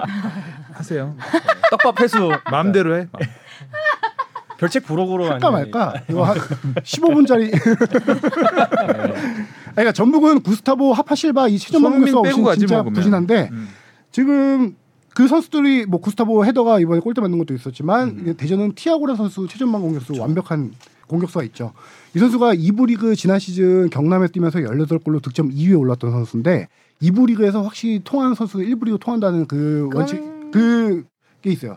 옛날 음, 말콩 있었고 말콩부터 조합선 선수 시작했던, 1, 2부 예. 득점왕 다 석권했던 이번 시즌 이 선수가 지금 세경기에서 6골 몰아쳤거든요. 득점 주민규 선수가 공동 1위예요. 이런 공격수의 차이가 있는 게 이날 경기를 만들었죠. 와 뭐, 15분짜리 1분을 끝낸 것 같아요. 네. 아, K리그 끝났나요? 네. 네, K리그는 여기까지 하고요. 한 경기 안 한 것 같은데 어느 거지? 제가 했어요. 대구가 이긴 거. 아 대구? 네, 1대 고작이? 이긴 거. 네. 예, 오랜만에 골 어, 넣었습니다. 고작이 오랜만에 네. 골 넣었죠. 3개월 만에. 자 A 매치 명단 9월 A 매치 명단이 발표가 됐습니다. 네. 네. 이승환 감독이 원격으로 발표를 했죠. 네. 별걸 다 원격으로. 네. 그래도 뭐 원- 원격이 대세라서 그럴까요? 원격이라 그냥 그 문 문서 하나 나온 거 보도, 아닌가요? 보도 자료죠, 그죠? 네, 뭐. 그냥 보도 자료. 어 일단 이강인 선수는 부상 때문에 빠졌고 빠졌고. 또 역시 최근에 다친 황희찬, 조규성, 오현규 이런 선수들이 다 선발이 됐습니다. 음. 그리고 꽤나 좀 많은 변화가 있을 거라 예상을 했는데 물론 뭐 변화도 있긴 하지만 그래도 아까 예, 말했던 이순민 붙박이들이 선수가 포함이 됐고요. 첫 발탁이죠. 음, 첫 A-매치 발탁. 첫 발탁. 음. 그리고 그 얼마 전 20세 이하 선수들 중에서 네, 김준홍 김지수. 골키퍼, 골키퍼, 골키퍼, 골키퍼 김 김지수 예. 어, 이 두 선수도 처음 발탁된 거 아닌가요? 네 처음 발탁입니다. 처음 발탁이죠. 네. 음, 좀 새로운 선수들이 좀 보이긴 했습니다. 골키퍼 발탁은 조금 예고돼 있었어요. 송봉근 선수가 부상이었거든요. 음, 지금 음. 송봉근 선수가 피로골절로 못 나온 상황인데 제3 골키퍼가 경기에는 못 뛰지만 훈련 파트너로는 상당히 중요한 역할을 하는데 음. 이날 어, 크리스만 감독은 지금 외국에서 K리그 경기를 보고 있지 않지만 아 단정 지을 수 있는 네. 건가요? 해외 차단 때문에 아 그렇죠. 시차도 못 보더라고요. 있고, 시차도 네, 그렇죠. 이날 골키퍼 코치가 명단 발표 한 몇 주 전에 K리그를 한 번 쭉 돌면서 제제3 골키퍼를 찾기 위해서 좀 돌아다녔어요. 음. 그래서 주목한 골키퍼가 두 명이었는데 한 명은 이창근 골키퍼예요. 그렇죠. 이천. 아. 대전의 이창근 골키퍼. 그다음에 뭐 제주의 김, 김동준, 김동준. 김동준 네. 골키퍼도 있었는데 한 가지가 황선홍 감독이 아시안 게임 대표팀을 잠깐 소집해서 파주에서 훈련한 적이 있었어요. 음. 그때 훈련 파트너로 20세 이하 선수들을 몇 명 불렀어요. 음. 거기에 김준홍 선수도 불렀어요. 아. 그거에 골키퍼 코치가 가서 그 훈련을 참관하면서 김준호 선수 약간 좀 보고 아. 발탁을 했다라고 해요. 음. 와, 그러면 경기도 막 그렇게까지 막 디테일하게 뭐 찾아보진 않았을 텐데 그 훈련하는 장면을 보고 모습을 보고 아 경기도 가- 가서 봤겠죠. 아, 그래, 워낙 안 보. 네. 그렇게 성의 성의 없이 뽑았겠어요. 그 네. 김준호 골키퍼 놀랍네요. 김전상무에서는 주전으로 하고 있는 거죠. 어 지금 제가 솔직히 말해서 이부 리그를 잘 못 보는데 음, 이브리그도 봐야죠. 김준홍을 이야기하려면 음. 네. 감독님보다 더 많이 봐요. 음, 하성룡 기자가 뽑으면 돼.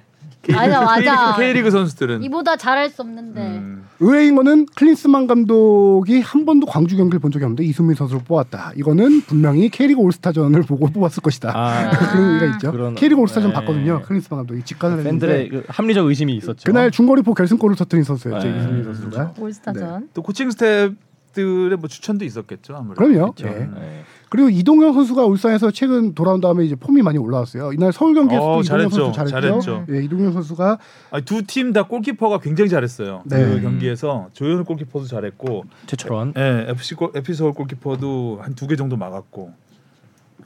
그래서 이동현 선수가 사실상 이강인 선수의 대체자 역할을 하지 않을까. 포지션도 음, 그렇고 왼발 그렇네요. 잡인 것도 그렇고 음. 그렇게 생각이 좀 많이 들어요. 음, 음. 저는 근데 공격수에 뭐- 눈- 뭔가 새로운 얼굴이 올까 네. 했는데 그러니까요. 뭐 그게- 바뀐 건 없네요. 그게 이제 메인 이슈죠. 예. 왜냐면은 음, 음. 약간 비판이 나오는 지점 중에 하나가 6월 달에 A매치 한 다음에 클린스만 감독이 했던 얘기 중에 하나가 90분을 풀타임으로 뛸 체력이 되는 경기 체력이 되는 선수는 손흥민 선수 한 명뿐이다. 나는 그게 선수들의 경기 감각 이런 게 체력이 아쉽다. 라는 얘기를 했었어요. 음. 근데 지금 공격수 3명을 오연규 다다 풀타임 못 뭐 다- 뛰지 않나요? 부상 조규성. 부상조잖아요 부상조. 한 명이 또 누구였죠? 네. 황, 아, 황의조. 황희조. 음. 황의조 선수 지금 프리시즌 이후에 못 한 뛰니까. 음, 경기도 못 뛰고 있어요. 좀뭐 명단 제외도 많이 당했죠. 조규성 선수 지금 햄스트링 부상으로 2주 전력 이탈에 있어서 다들 경기 감각이 경기 감각이 지금 떨어져 있을 테고요. 오영규 선수는 프리시즌에 다친 부상으로 지금 거의 5주 6주째 경기를 못 뛰고 있어요. 본인의 말에 좀 어폐가 있는 거죠. 이렇게 해서 선수를 음. 뽑았다는 건요. 저는 좀 기대를 했거든요. 공격수에 좀 새 얼굴이 나올까 했는데 결국 똑같아서 네. 조금 아쉽더라고요. 저는 이런 생각도 들어요. 이 선수들의 경기 클린스만 감독 스타일상 이 선수들을 당연히 최전방 공격수로 놓고 이세명 중에 한 명을 손흥민 선수를 측면으로 놓겠지만 이 선수들의 경기 감각이라든가 체력은 확실히 떨어져 음. 있을 거예요. 그래서 후반에 토트넘이 요새 잘하는 손흥민 손톱 음, 음. 후반에 히샬리송 빼고 손톱을 넣잖아요. 네. 그것도 클린스만 감독이 충분히 왜냐하면 해외 경기를 더 많이 보는 것 같거든요 요새. 바이에른 미넨 경기도 엄청 열심히 보는 것 같고 뭐 아. 메시 경기도 음, 네. 엄청 열심히 보는 것 같고. 미넨 정신을 본받, 음. 본받아라. ESPN 패널로 나와서 그 경기도 분석하고 있으니까요. 네. 음. 그래서 약간 그런 토트넘 방식을 좀 차용할 수 있지 않을까라는 생각도 많이 듭니다. 황선홍 감독을 많이 또 배려를 했어요 보면. 네. 왜? 예. 뭐, 예전에 얘기됐던 거에 비해서 초반에 네 명을 뽑는다고 했는데 두 명을 뽑았죠. 음, 두 명 뽑은 선수가 서령우 선수와 홍현석 선수죠. 음. 네, 근데 이것도 조금 지금 어, 조율이 더 된 게 이 선수 두 선수를 웨일스전 하고 가죠. 1차전을 마치고 특별한 팀의 이슈가 없는 이상 그게 그 말인즉슨 부상자가 부상자가 없는 없는 이상, 이상? 황선홍호로 보내서 소집 훈련을 할 수 있게 해주겠다. 음. 근데 처음에 네 명 제가 예전에 나와서 얘기했을 때 왼쪽 측면 수비수 황선홍호 얘기하는 거예요. 네. 서령우 선수와 박규현 선수거든요. 네. 그 다 뽑아가려고 했을 때 황선홍 감독이 이 부분을 되게 오히려 이강인 뽑아가는 것만큼이나 이 부분에 되게 꺼려했었어요. 음. 왼쪽 측면 수비수 그럼 훈련을 할 수가 없다. 음. 그래서 박규현 선수는 음. 황선홍에 보내고 서령호 음. 선수 한 경기만 뛰고 보내는 걸로 음. 정리가 돼서 아 그래도 이런 식으로 소통은 됐다라는 건 되게 긍정적으로 좀 음, 잘 생각이 많이 정리는 듭니다. 잘 된 것 같아요. 이강인 선수야 뭐 다쳤으니까 네. 네, 이강인 선수는 A 매치를 뛰는 게 맞는 것 같고. 네. 음. A 매치 안 뛰잖아요. 아니, 그러니까 그 그 전에 아, 아, 아. 이강인을 놓고 이제 황소영 할 감독이 때는. 서울에 음. 음. 서울에 할 때 이강인은 A 매 그 A 대표팀으로 가는 게 예, 맞다고 생각을 했었는데 뭐 정리가 잘 된 것 같습니다. 뭐 송민규, 정우영, 백승호 다 AMH, A 대표팀 자원들도 이번에 선발을 하지 않았습니다. 음. 황선홍에 좀 힘을 실어준 거라고 보죠. 그렇죠. 댓글도 나왔던 건데 그 기자회견 없는 명단 발표에 대해서 좀 어떻게 생각하시는지 의견을 좀 한번 원래 근데 어떻게 막 생각하시는지. 빵! 아, 영상 빵! 이렇게 나오지 않았었나요? 그거- 큰 대회 앞두고 그거는 큰 이제 대회 월드컵 앞두고요? 앞두고 네. 이제 아. 보통 그런 식의 굉장히 크게 했죠. 이 한 이벤트로 해서 유니폼 발표도 하고 한 적도 있었고 뭐 사실 음. 이렇게 서류로 사실 감독이 대표팀 명단을 발표하면서 기자회견을 하기 시작한 게 언제쯤이었나 생각을 해보면 2002년 월드컵 이후인 것 같아요. 저도 그런 것 같아요. 제 이 생각에 정도에. 예. 히딩크 감독 때도 그러 이러진 않았던 것 같고 그냥 보도 자료로만 나왔던 것 같고 아 아마 2006년 독일 월드컵 앞두고부터가 아니었을까. 그때 이제 아드보카트 감독이 월- 독일 월드컵 앞두고 굉장히 성대하게 했었거든요. 그 발표를. 그래서 아마 그때 2002년 이후인 것 같고 그때부터 이제 당연하게 생각을 했죠.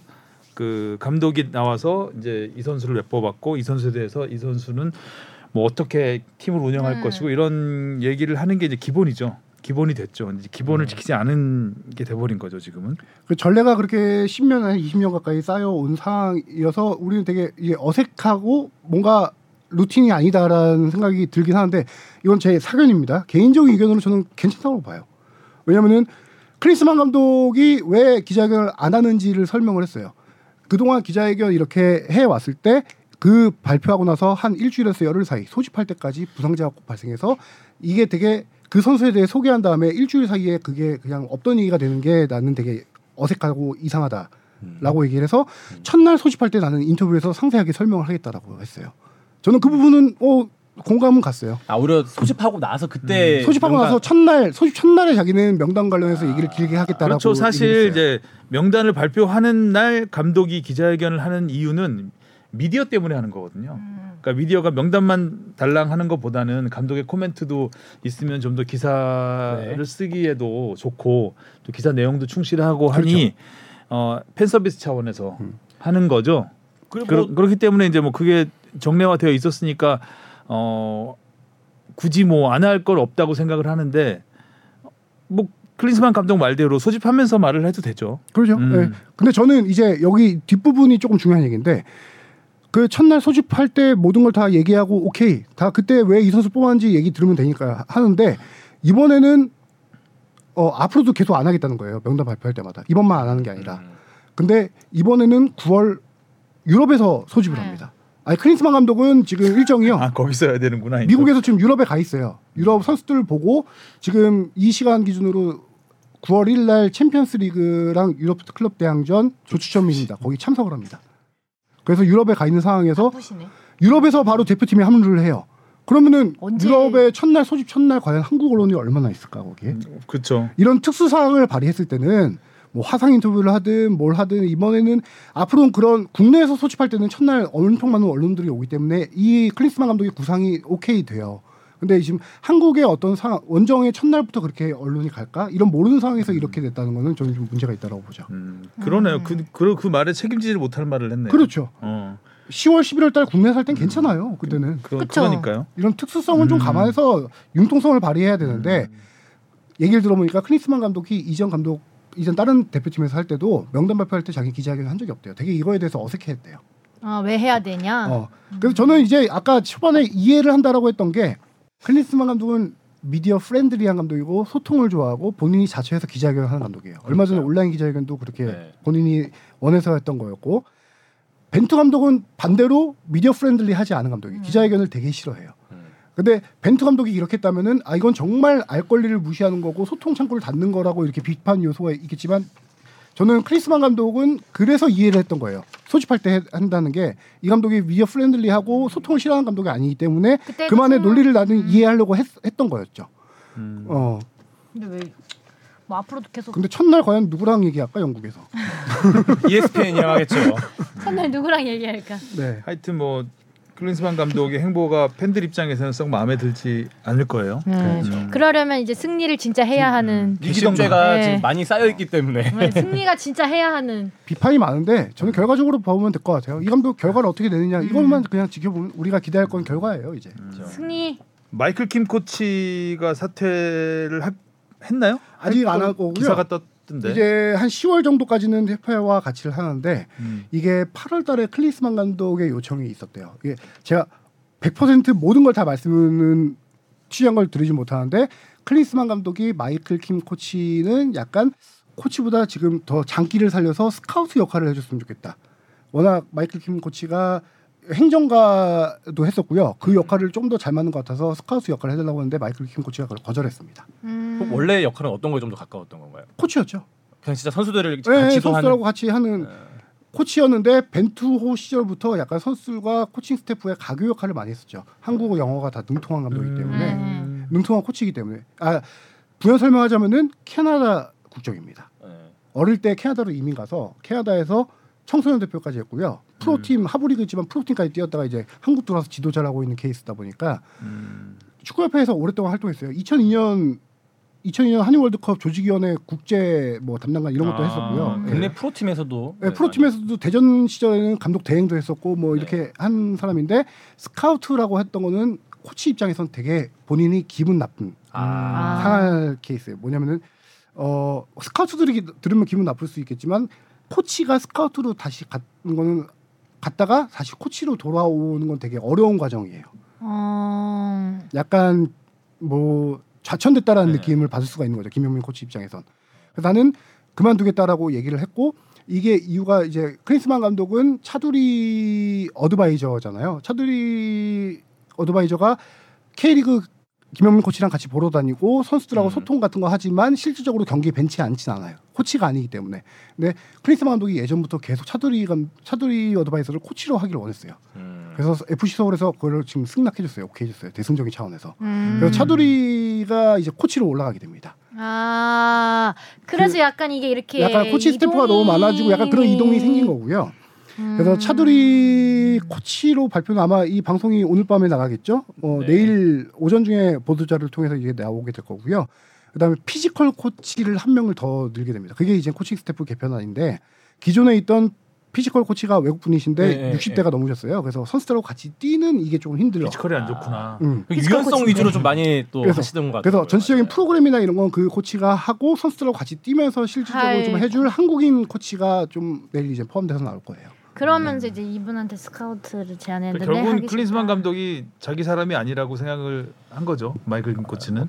그죠? 당연한 거일 수 있기는 하겠지만 입맛에 네. 그쵸? 맞는 사람을 그렇죠. 정서 계속 네. 네.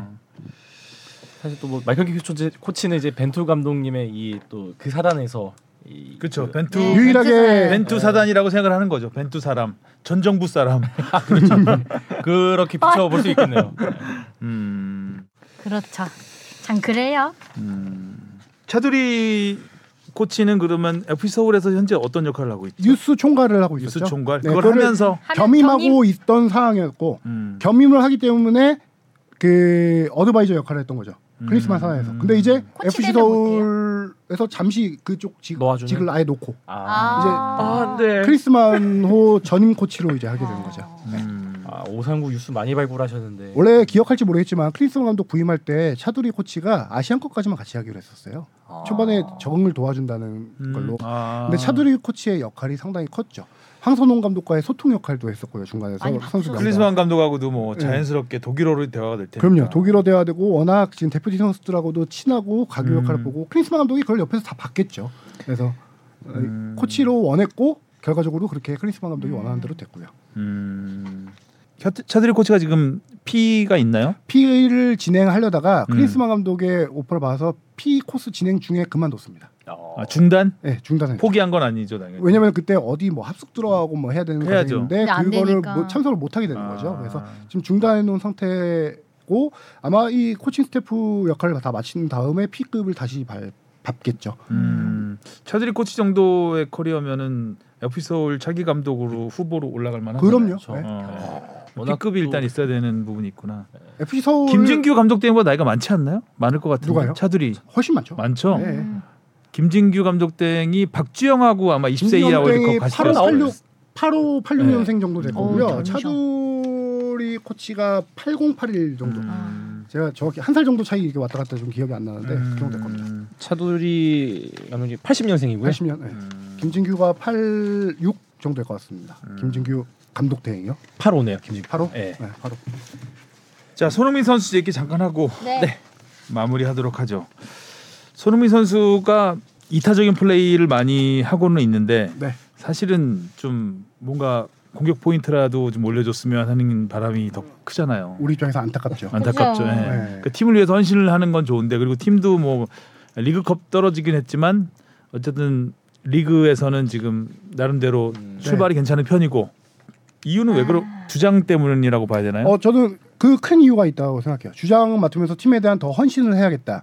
자기는 팀 플레이어를 좀 살려주는 플레이를 해야겠다라는 것도 있을 테고요. 네. 감독의 주문도 분명히 있었던 것 같아요. 왜냐면은 지금 네 경기를 치렀어요. 리그 세 경기, 리그컵 한 경기. 브렌트포드와 첫 경기에 손흥민 선수의 역할이 안 좋았다라고 제가 그때 음, 처음에 네. 나와서 얘기했을 때 그때는 완벽한 윙어 역할을 했었어요. 측면 사이드에 붙어서. 음. 고립- 근데 고립되는 그 다음에 2라운드 맨유전, 3라운드가 저기 상대가 3라운드 하여튼 본머스. 홈머스죠.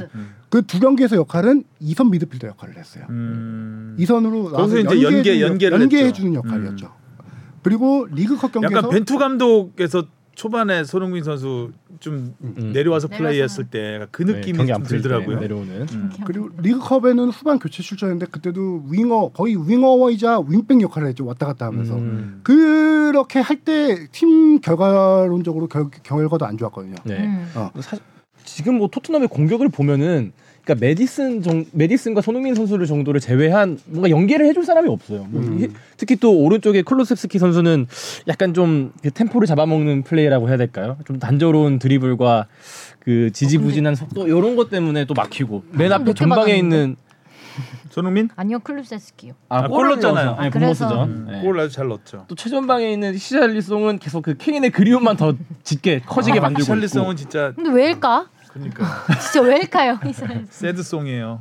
네. 세리머니를 하기 위해서 히샬리송도 스트레스 클 거예요. 맞아요. 케인이라는 큰 그림자를 이제 지워야 되는 건데 음. 리그컵에서 해야지. 리그컵에서 첫 골 넣었잖아요. 골 넣었죠. 감독 평가가 안 좋았어요. 음. 오히려 골 안 넣었을 때 다른 리그 경기에서 팀에 헌신한 모습이 더 나았다라고 평가할 정도로 음. 이날 왜냐면은 리그컵에서 히샬리송 선수 패스 성공률이 28, 9%밖에 안 어머, 됐거든요. 어머, 어머. 공 빼앗긴 게 한 열 한 거의 20번 가까이 공을 빼앗겼어요. 많이도 빼앗겼네. 예. 근데 공 20번 자기한테 오기도 힘든데 그러니까 20번을 빼앗겼어. 뭐 와 많이 빼앗겼네. 주는 대로 주는 그러니까. 그래서 받는 대로 주는 지금 남자. 최전방에 문제가 있는 상황에서 손흥민 선수가 연계 플레이를 할 때 팀 플레이가 조금 잘 되거든요. 그래서 손흥민 선수가 팀적인 사정, 주장에 대한 책임감 이런 걸로 하고 있는데 그게 제가 좋아하는 스탯으로도 증명이 확 되는 게 이거 한 가지만 아, 일본에 스탯 일본에 나왔다. 아, 소개하고 나왔죠. 리그 경기 기준입니다. 손흥민 선수가 리그 두 경기에서 최근 두 경기에서 연속 키패스를 4개를 했어요. 어, 거의 이강인 선수의 스탯을 보는 듯한 느낌이네요. 약간 그런 역할을 예. 하고 있죠. 네. 그래서 지난 시즌에 리그 경기 평균 키패스가 1.7개였는데요. 음. 올 시즌 2.7개로 1개가 음. 늘어났어요. 와 많이 늘었네. 그리고 경기당 슈팅이 지난 시즌에 2.3개였는데 올 시즌 1.7개로 늘어났어요. 아, 어. 아 줄었죠. 예. 그렇죠. 네. 예. 산수가 안 되네 계속. 잘못 2.3에서 들었나, 1.7로 줄었는데 주목할 점은 이 선수의 슈팅이 주고 키패스가 늘었다는 게 토트넘 와서 지금 8시즌, 9시즌, 8, 9 하여튼 하- 꽤 오래됐죠. 하여튼 아, 꽤 오랜 네, 시간 15년에 동안 키패스가 슈- 경기당 슈팅보다 많았던 경우가 이번 시즌이 딱 두 번이에요. 어. 첫 번째는 아니고 첫 번째는 언제였냐면은 손흥민 선수가 리그에서 도움과 득점 텐텐 했을 그 때 음. 그때가 20, 21 시즌에 키패스 두 개, 슈팅 1.8개로 키패스가 처음으로 높았던 아, 시즌이에요. 그때 슈팅을 좀 아끼던 시절. 네, 맞아. 그쵸? 뭘 아쉽다고 한 시절. 아, 아쉽다고 그 한 시즌 이후로 처음으로 키패스가 지금 세 경기에 불과하지만 다른 시즌보다 슈팅보다 많은 키패스 이 역할로 딱 스탯으로 나오더라고요. 아, 뭐- 시원하게 날. 약간 손흥민 선수의 역할도 있겠지만 그 토트넘이란 팀 자체가 바뀌었다는 생각도 들어요. 그러니까 팀 자체가 이렇게 골을 넣을 때 더 만들고 더 좋은 자리에 선수가 있으면 그 선수한테 공을 주려고 하는 느낌. 메디슨 이번에 뭐 본머스전에 특히 골 넣었을 때도 메디슨 선수가 골 넣었던 장면 그리고 마지막으로 그 클로세스키가 그골 넣었던 장면들을 생각을 해보면은 뭐 그냥 뭐 이렇게 하- 개인 플레이로 만들어진 게 아니라 뭐 시절. 그렇죠. 원투 예, 패스나 원투 패스. 예, 뭐 허를 찌르는 뭐 공간 패스 일단 공격수가 많아요. 그쵸, 보면. 수도 많고요. 어, 골을 넣을 장면을 보면 공격수들 일단 상당히 많이 포진을 해서 네. 거기서 이제 패스들을 하면서 이제 아기자기하게 넣는 왜냐면 라인을 쭉 올려버리니까. 그러니까요. 네. 그 점이 좀 지난해 지금까지와는 달라진 점이라고 할까요? 네, 그리고 뭐 또 저번을 생각을 해보면은 케인 선수는 혼자 막 진짜 말도 안 되는 상황에서 어떻게든 뚫고 막, 막 어영부영 뚫고 가서 말 그 슈팅 발목 힘으로 골망을 흔들었다면은 어떻게 어영부영 뚫었다고 하니? 아 그 뭐지 이게 아 그거 막 구겨 넣잖아요 막 몸싸움이 워낙 좋으니까 근데 이번 시즌 또 토트넘을 보면은 그렇게 막 때리는 슈팅이 잘 없다 네. 쉽게 이렇게 공간이 좀, 아- 좀 이게 열려 있어야 그렇게 슈팅을 좀 때리는 것 같은 예, 이번 시즌 토트넘 공격인 것 같아요 근데 이 우리가 토트넘이 올 시즌 공격 축구로 나가고 있다라서 상당히 재밌어졌다라고 많이 얘기를 하잖아요. 네. 여기서 근데 약간 콩깍지를 걷어내고 보면요. 토트넘이 올 시즌 경기당 지금 두 골 넣고 있어요. 리그 세 경기에서. 네. 지난 시즌하고 경기당 득점은 비슷해요. 조금 아, 올라간 정도예요. 그쵸. 지난 음. 시즌 38경기에서 70골 넣었어요. 어, 하- 하긴 네 맞아. 골 정도 넣어줘야 이제 공격 축구. 자, 근데 우리가 토트넘 공격이 왜 재밌고 성적이 좋냐를 분석하려면 수비력이에요. 네. 토트넘은 그렇게 수비가 안 네. 앞으로 나와서 뒷공간 많이 내줘서 실점 많이 할 것 같은데 지난 시즌 토트넘 수비를 보면요 63실점 경기당 1.66골로 리그 전체 최다 실점 6위 팀이에요. 많이 음. 엄청 실점이 많이 팀인데 확실한 건 새 감독이 다이어를 쳐내면서 수비를 강화했다는 거예요. 음. 과감한 명단 제외 다이어는 온갖 감독 포체티노부터 해서 네. 그쵸, 뭐 무리뉴, 중요. 콘테, 붙박이. 음. 누누, 붙박이로 빼야 된다, 빼야 된다 비난 속에서도 계속 했던 선수, 음. 선수인데 포스테코글로 감독은 확실하게 이 선수를 내쳤어요. 다이 했군요 결국. 왜냐면은 다이어 선수가 실수가 엄청 많은 선수. 많죠. 근데 수비가 실수만 하면 안 네. 되는데. 치명적인 실수가 많잖아요. 그렇죠. 그리고 뭐 남을 탓하는 듯한 그 표정과 플레이, 몸짓 그런 것도 예, 비아냥 이게 말- 치죠. 그래서 다이어의 파트너인 로메로 선수가 지난 시즌에 경고가 엄청 많았어요. 아, 왜냐면은 다이어가 아, 다이어가 실수가 많은데다 활동 범위가 넘지 넓지 않아요. 그거 다 로메로는 이제 활동 범위가 넓은 건 다 커버하다 보니까 음. 멀리 있는 걸 수비하려면은 가감한 그렇죠. 태클이 들어가야 돼서 아, 경고가 예, 엄청 많았는데 음. 로메로 선수가 올 시즌 경고 세경기에서 하나도 없습니다. 예. 어, 아, 원래- 새로- 예? 그랬네. 원래 반칙 안 하는 선수네. 아, 음. 새로 운 수비수 판타펜이라는 선수가 있는데 이 선수가 스피드가 좋고 어, 괜찮은 빠르더라고요. 선수예요. 네. 두 명이서 어린데, 지금 확실하게 중앙 수비를 구성하면서 음. 지금 수비가 확실하게 탄탄해졌다. 또 골키퍼도 좋아졌잖아요. 골키퍼 어, 어우 골키퍼도 슈퍼 세이브 엄청나더라고요. 네, 확실히 음. 그 전에 요리스보다는 훨씬 더 안정적인 것 아, 좀- 같아요. 또 맛있게 막아요. 어. 네, 그리고 그렇죠. 까불질 않아요. 좋게. 그리고. 약간 선방 장면 보면 조현우 선수가 네, 맞아, 맞아. 하는 어. 정도로 약간 피지컬도 볼만나게 그렇고. 선방을 하더라고요. 그러니까 딱 정석 늘씬한 게. 이게 플레이들이 그 선방 플레이들이 딱 그 기본기가 갖춰지고 정석적인 그 플레이를 하더라고요. 근데 요리스는 좀 아, 네. 이게 뭔가 무겁다 해야 되나? 예, 노련해지면서 점점 좀 플레이들이 과감해지면서 예. 괜히 엄한 데서 여유 부리다가 볼 뺏겨서 먹고 뭐 음. 이런 경우들이 좀 있잖아요. 패스 이상하게 하고. 음. 근데 이 선수는 바- 공 잡으면 바로바로 넘겨주고 어, 어째- 발목도 은근 좋아요. 어쨌든 예. 깔끔하더라고요. 네. 음. 자 그리고 김민재 선수는 이, 어, 이두 경기 연속 선발 출전했습니다. 네. 후반에 근데 계속 교체는 되고 있어요. 네. 제가 예전에 한번 말했던 것 같은데 경기 뛰면서 이 선수의 경기 체력을 회복하는 그렇죠. 네. 음. 투엘 감독이라고 했는데 그거 지금 딱 그거인 것 같아요. 아, 90분 뛸 체력은 안 돼요 지금. 직은 네. 어, 적응 단계, 네, 그래서 음. 회복 점점 회복 단계. 그렇죠.